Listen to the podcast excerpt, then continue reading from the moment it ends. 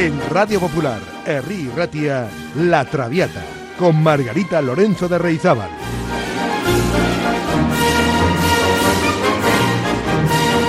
Pasión por la lírica.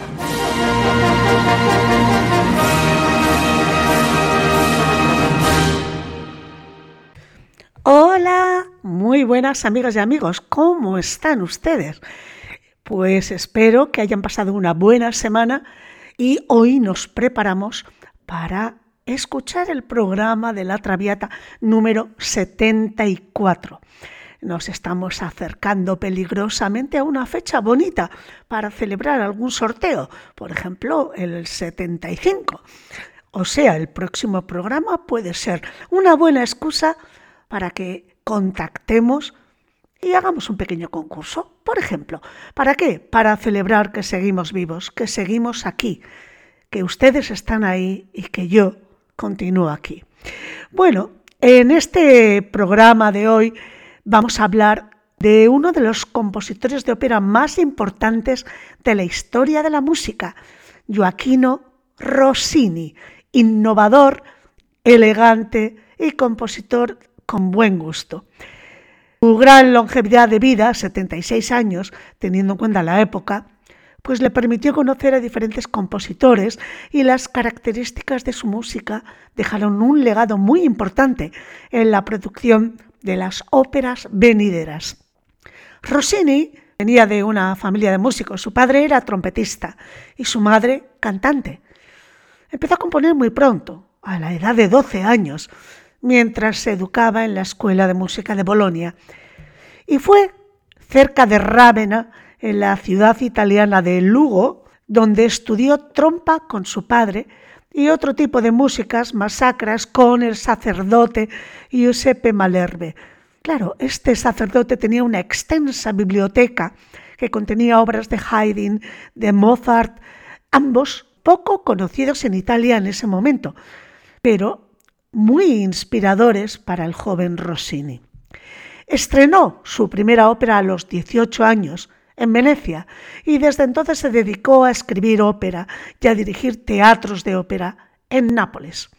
Su estilo fue muy bien acogido por el público por su innovación en la melodía, en el color armónico e instrumental de sus composiciones y por su forma dramática. Además de las óperas, se inmiscuyó sutilmente en el repertorio sacro y compuso canciones y música de cámara para voz piano. Sin embargo, fue con la ópera con la que consiguió sus mayores éxitos y la oportunidad de realizar giras en Londres y París. El fenómeno fan fue habitual en aquellos sitios donde viajaba, levantando una enorme euforia entre el público del momento. Esto permitió codearse con la alta burguesía y con la realeza, a la vez que mantenía contacto con los compositores más importantes. Bueno, después de esta breve reseña biográfica que vamos a ir ampliando a lo largo del programa, vamos a aderezar estas anotaciones de la vida con la obra de Rossini. Y por ejemplo, para empezar, nada mejor escuchar la obertura de Guillermo Tell, el final de la obertura de Guillermo Tell de Joaquino Rossini. Música elocuente, vivaz, sería casi lo que el rock duro en nuestra época, en aquella época.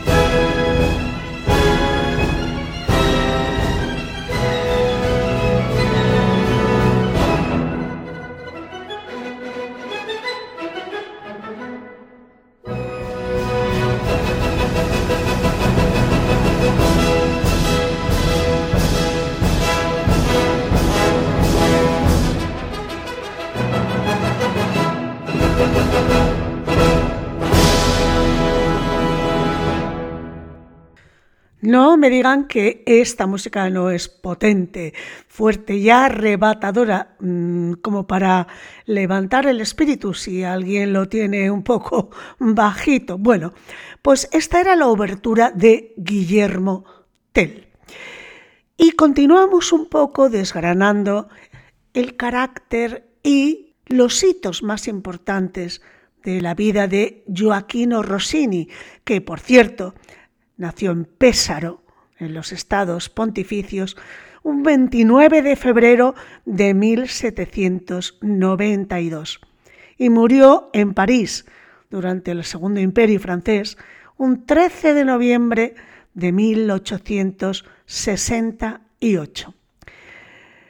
En realidad, por lo que ganó gran fama Rossini fue por sus 39 óperas estableció nuevos estándares tanto para la ópera cómica como para la seria, antes de retirarse de la composición a gran escala, por cierto, cuando aún estaba en la treintena de edad, justo en el apogeo de su popularidad operística, dejó de escribir ópera.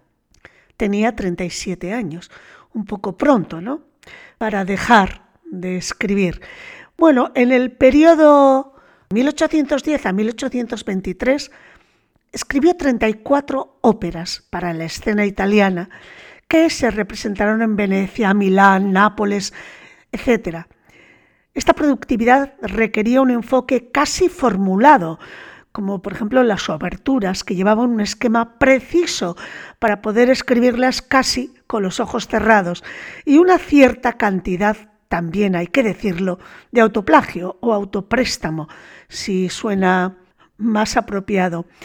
Durante este periodo produjo sus obras más populares, incluidas las óperas cómicas La italiana en Argel, El barbero de Sevilla y La Cenerentola, o sea, La Cenicienta.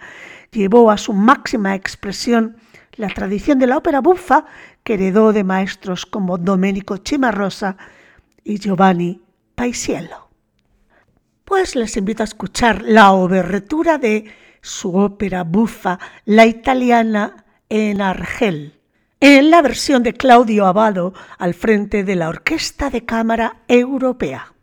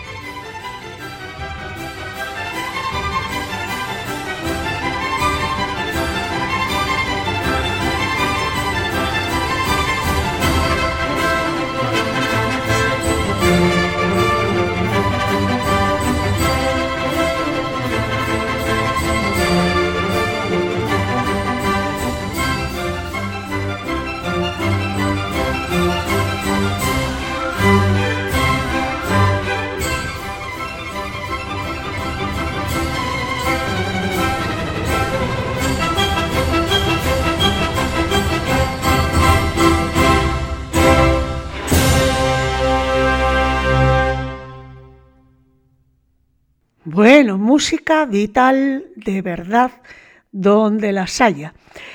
Bueno, eh, Rossini tuvo facilidades para representar su primera ópera y lo dijo él mismo, eh, porque decía que gracias al Teatro San Moisés todo tendía a facilitar el debut de un compositor novato.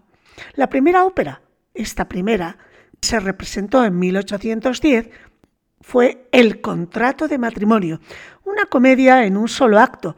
Le pagaron muy bien por ella, por cierto. Dos años después de este primer éxito, Rossini estrenó La piedra de toque, título de esta ópera estrenada en el Teatro de la Scala de Milán. Fue tan aceptada por el público italiano que se llegó a representar hasta 53 veces más. Desde entonces pasó a ser Rossini el compositor más importante de Italia. Pues les invito a escuchar un fragmento de esta ópera, El contrato de matrimonio, la primera ópera de Rossini, en italiano La cambiale di matrimonio, concretamente una de las arias de soprano, el aria de clarina. Ya verán, como tiene la misma estructura que las óperas acostumbrados a escuchar de Mozart, con su recitativo y aria. E parte non si inganna. Io vado intanto presso Nis. Tu sta attento dal tuo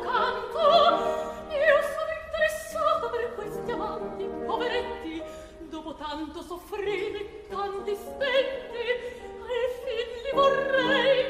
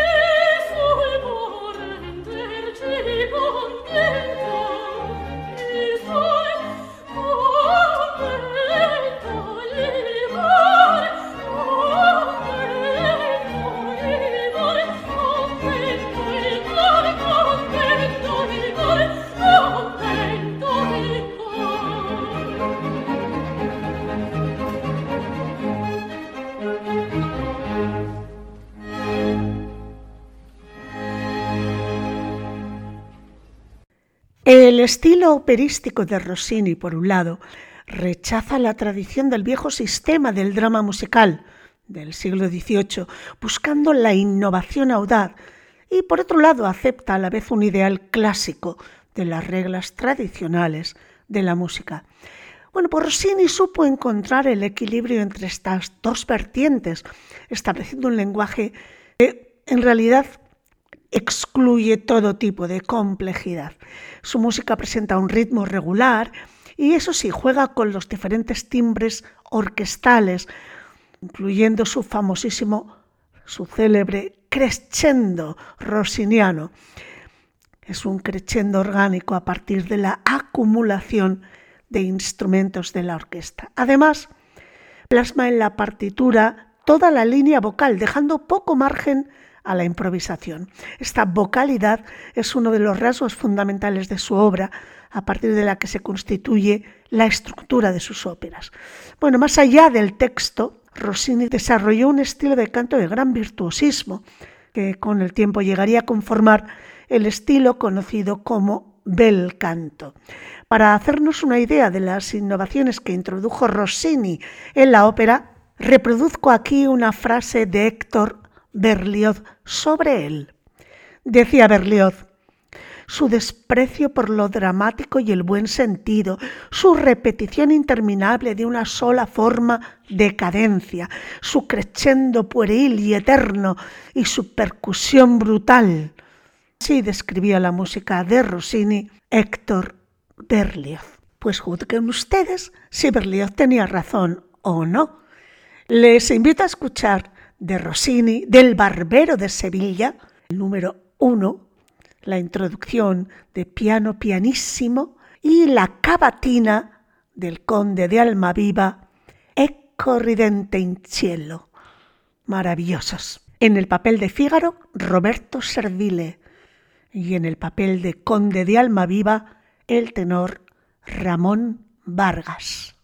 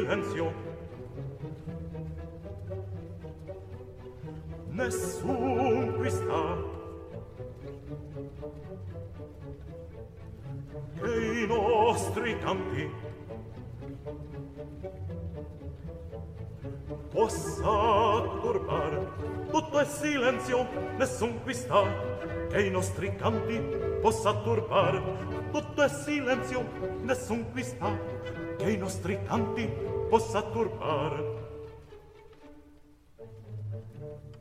Fiorello, olà! Signor, son qua.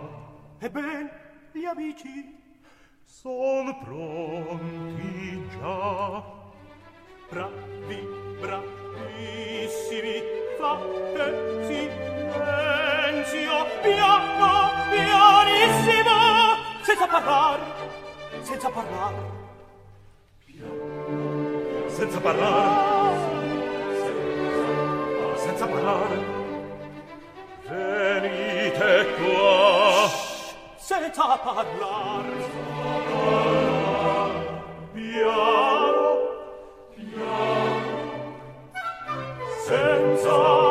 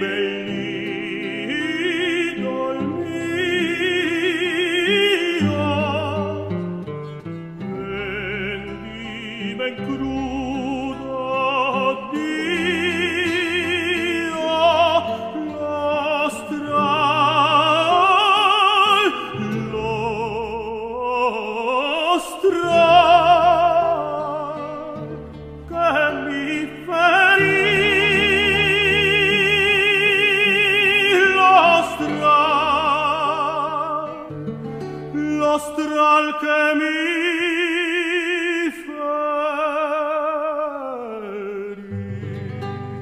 Ma bravo, signor, bravo.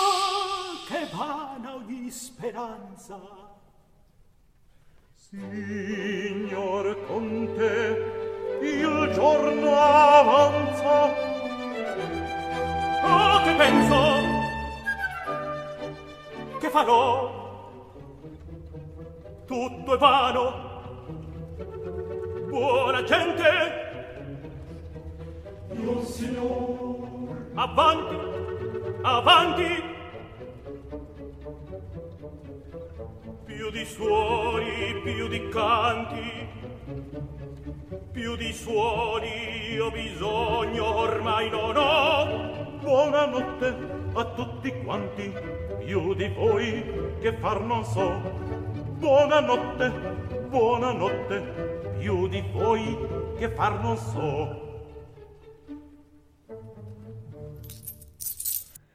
Rossini cultivó dos tipos de óperas, dos géneros operísticos principales y que manejó con muchísima maestría ambos. Por un lado, la ópera seria y por otro, la ópera bufa. De la ópera bufa, pues son óperas basadas, como saben, en la comedia, con un argumento a veces disparatado, pero siempre trivial y divertido.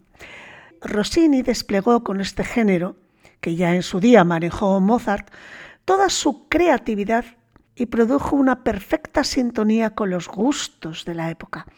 Utilizó las voces bajas, graves, barítonos, bajos, mechos sopranos y contraltos, dando a sus obras un sello inconfundible.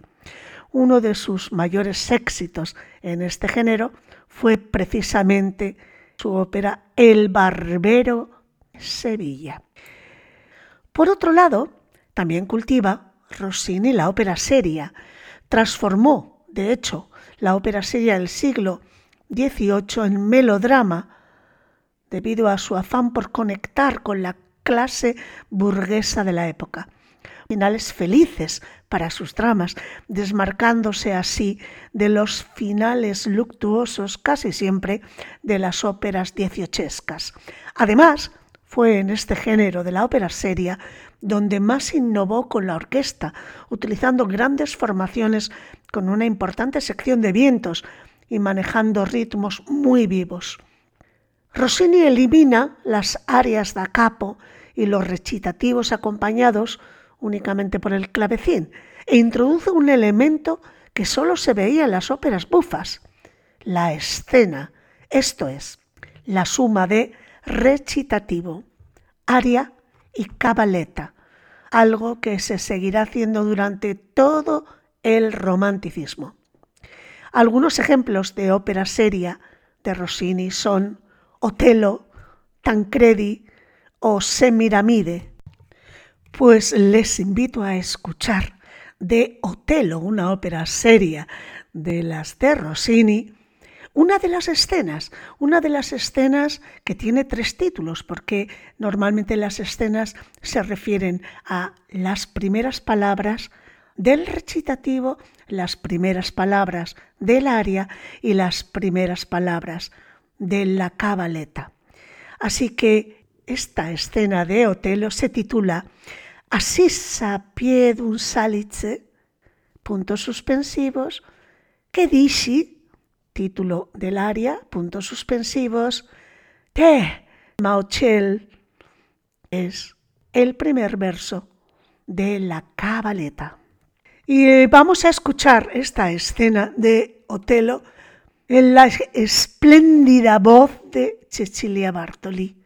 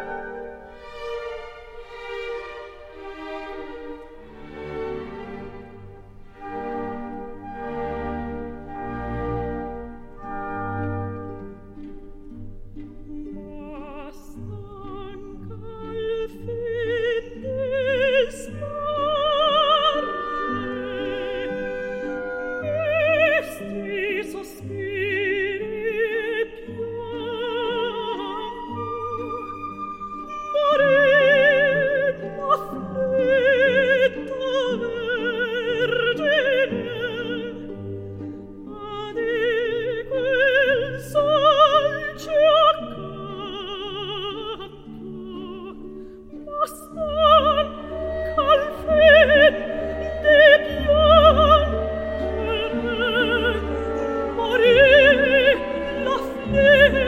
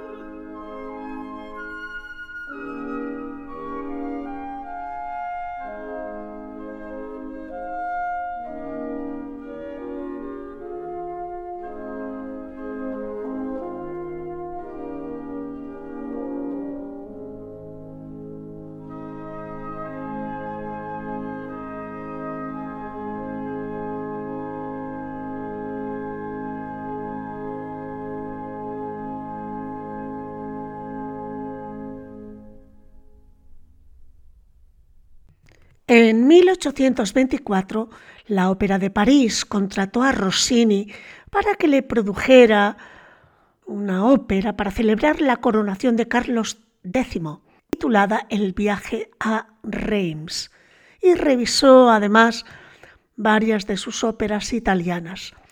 Ya será en 1829 cuando componga su última ópera, Guillermo Tell. La retirada de Rossini de la ópera durante los últimos 40 años de su vida nunca ha sido completamente explicada. Los factores que contribuyeron pudieron haber sido su mala salud, la riqueza que le había aportado su éxito y el surgimiento de una gran ópera espectacular con compositores como Giacomo Meyerbeer. Pese a su éxito como compositor de ópera, Rossini se retiró de la composición con 37 años, como hemos dicho al principio. El compositor se sentía incapaz de competir con los talentos jóvenes que imponían un nuevo lenguaje inaccesible para él. Las revoluciones de Wagner y Verdi le movieron a retirarse del mundo de la ópera, aunque hubiese contribuido a gestar sus obras de manera indirecta. Eh, desde 1830 hasta 1855, cuando dejó París y se estableció en Bolonia, Rossini escribió relativamente poco. Eso sí, se hizo famoso por sus salones musicales de los sábados, a los que asistían regularmente músicos y círculos artísticos y de moda de París. Entre los invitados a esos sábados musicales, pues estuvieron Liszt, Anton Rubinstein, Verdi, Meyerbeer y el violinista Joseph Joaquín. La última gran composición de Rossini fue su pequeña misa solemne en 1863. Les invito a escuchar un aria de la ópera La Cenerentola, La Cenicienta, de Rossini. Si ritrovarla yo juro, lo canta el tenor excepcional Javier Camarena.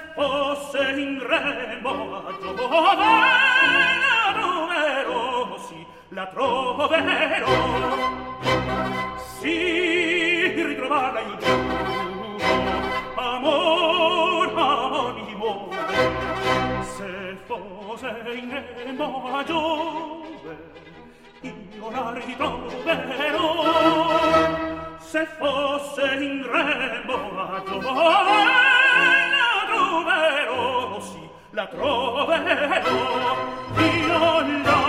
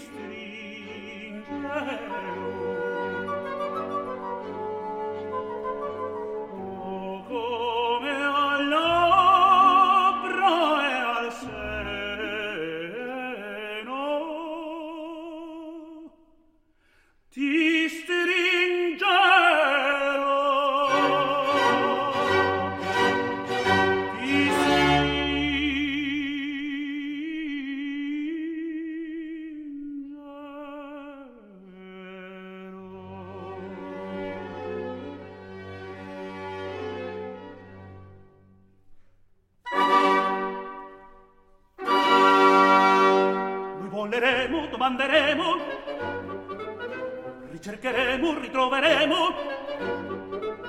noi voleremo, domanderemo.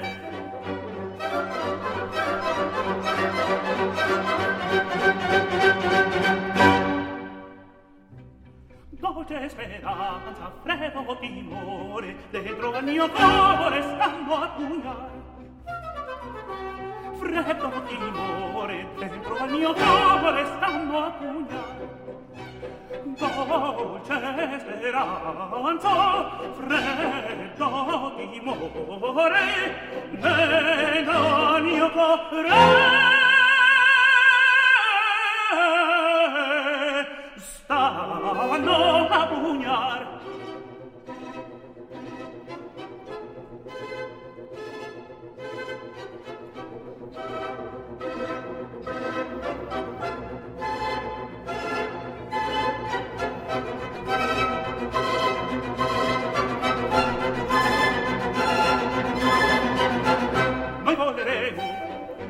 manderemo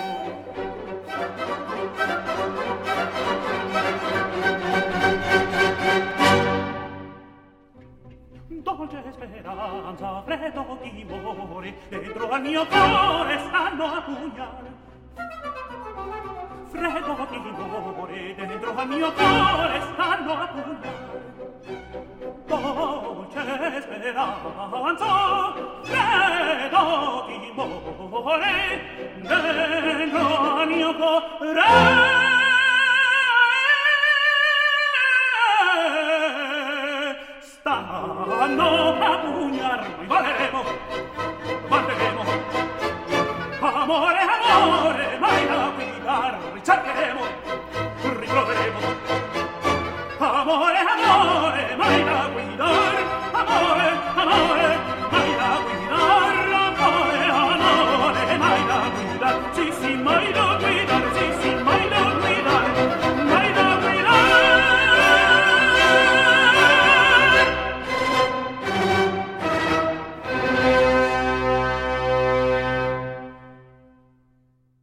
Bárbaro Javier Camarena en este área de la Cenerentola de Rossini.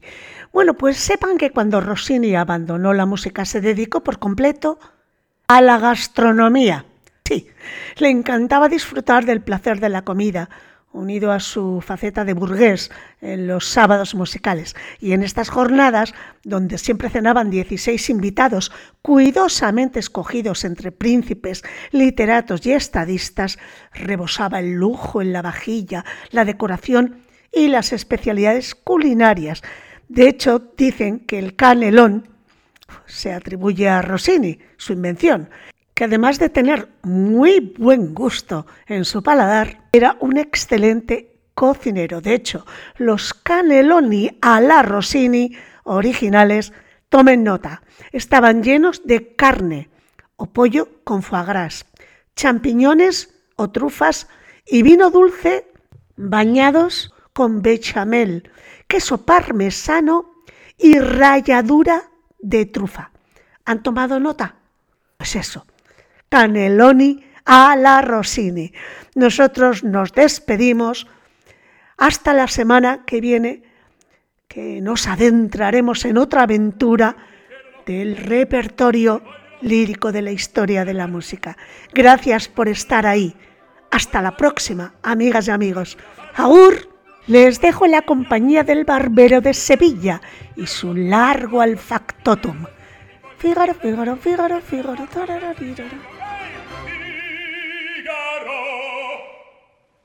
Figaro! Figaro, Figaro, Figaro, Figaro, Figaro, Figaro, Figaro, Figaro, Figaro, Figaro, Figaro. Ahimè, ahimè, che furia, ahimè, che bella, una alla volta, per carità, per carità, per carità, una la volta, una la volta, una la volta, per carità. Figaro! Su qua! Ehi, Figaro! Su qua, Figaro qua, Figaro là, Figaro qua, Figaro là, Figaro su, Figaro giù, Figaro su, Figaro giù. Grande prontissimo sangue, fulmine, sole, d'accordo, bella città, bella città, bella città, bella città,